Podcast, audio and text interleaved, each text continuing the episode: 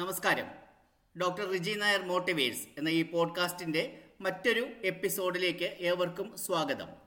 നേതൃഗുണങ്ങളെക്കുറിച്ചാണ് നാം ഈ പോഡ്കാസ്റ്റിൽ സംസാരിച്ചു കൊണ്ടിരിക്കുന്നത്. ഒരു സ്ഥാപനത്തിൻ്റെ നേതാവിന് അല്ലെങ്കിൽ മേധാവിക്ക് സാങ്കേതിക മികവിൽ നിന്ന് ഒഴിഞ്ഞു മാറി നിൽക്കാൻ സാധിക്കുകയില്ല.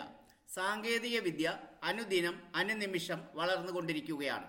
സാങ്കേതിക മികവ് കരസ്ഥമാക്കാത്തവർ ഈ ഓട്ടപ്പന്തയത്തിൽ പിന്നിലായി പോകും. ആധുനിക കാലഘട്ടത്തിൽ പരക്കെയുള്ള വായന, ദൃശ്യമാധ്യമ വീക്ഷണം, ഇന്റർനെറ്റ് ഉപയോഗം, പരിശീലന പരിപാടികളിലെ പങ്കാളിത്തം, സെമിനാറുകൾ, കോൺഫറൻസുകൾ എന്നിവയിലെ പങ്കാളിത്തം എന്നിങ്ങനെയുള്ളവ ഉപേക്ഷ കൂടാതെ മുന്നോട്ട് കൊണ്ടുപോകേണ്ട കാര്യങ്ങളാണ്. ഇവയിൽ നിന്നെല്ലാം മാറി നിൽക്കാൻ മിക്കപ്പോഴും എല്ലാവരും പുറത്തു പറയുന്ന കാരണം തിരക്ക് എന്നതാണ്.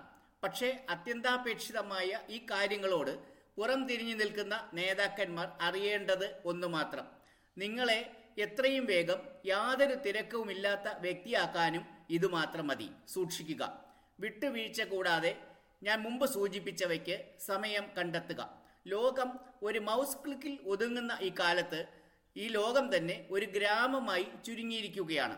ഇപ്പോഴും മുടന്തൻ ന്യായങ്ങൾ നിരത്തി സ്വയം സമാധാനിച്ചുകൊണ്ട് പുതുമയെ സ്വീകരിക്കാൻ വൈമുഖ്യം കാണിക്കുന്നവരുടെ മുകളിൽ നിന്ന് താഴേക്കുള്ള വളർച്ച വളരെ പെട്ടെന്ന്, നനച്ചിരിക്കാത്ത നേരത്തും വേഗത്തിലുമാകും. ഇക്കൂട്ടർ വളരുന്നു എന്നാണ് സ്വയം കരുതുന്നതും വിശ്വസിക്കുന്നതും. പക്ഷേ വളർച്ച പടവലങ്ങ പോലെ താഴോട്ടായിരിക്കും എന്ന് മാത്രം. സാങ്കേതിക വളർച്ചയ്ക്കൊപ്പം ഓടുക, മുന്നിലെത്തും. ഈ ആധുനിക കാലഘട്ടത്തിലെ നേതാവിന് മുമ്പിൽ മറ്റൊരു മാർഗവുമില്ല. ഒരു മാനേജ്മെന്റ് വിദഗ്ധൻ തൻ്റെ മേഖലയുടെ എല്ലാ വശങ്ങളും അടുത്തറിയുന്ന സാങ്കേതിക വിദഗ്ധനാകണോ എന്ന കാര്യത്തിൽ പൊതുവെ അഭിപ്രായ വ്യത്യാസമുണ്ട്. സിവിൽ സർവീസ് ഉദ്യോഗസ്ഥർ കാലാകാലങ്ങളിൽ വിവിധ തരം സ്ഥാപനങ്ങളുടെ മേധാവികളാകാറുണ്ട്. അവർക്കെല്ലാം ആ സ്ഥാപനങ്ങളിൽ ഉപയോഗിക്കുന്ന യന്ത്രഭാഗങ്ങളുടെ അറ്റകുറ്റപ്പണി ഉൾപ്പെടെയുള്ള കാര്യങ്ങൾ അറിയണമെന്നല്ല ഈ പറഞ്ഞതിൻ്റെയൊക്കെ അർത്ഥം.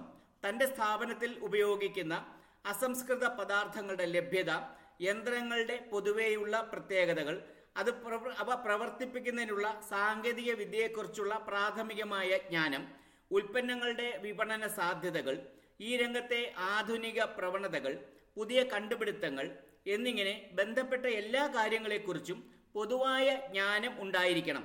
ഇതാണ് മുമ്പ് ഊന്നിപ്പറഞ്ഞ സംഗതികളുടെ പൊരുൾ. ഇത് തന്നെയാണ് സാങ്കേതിക മികവ് എന്നതുകൊണ്ട് ഇവിടെ ഉദ്ദേശിച്ചതും.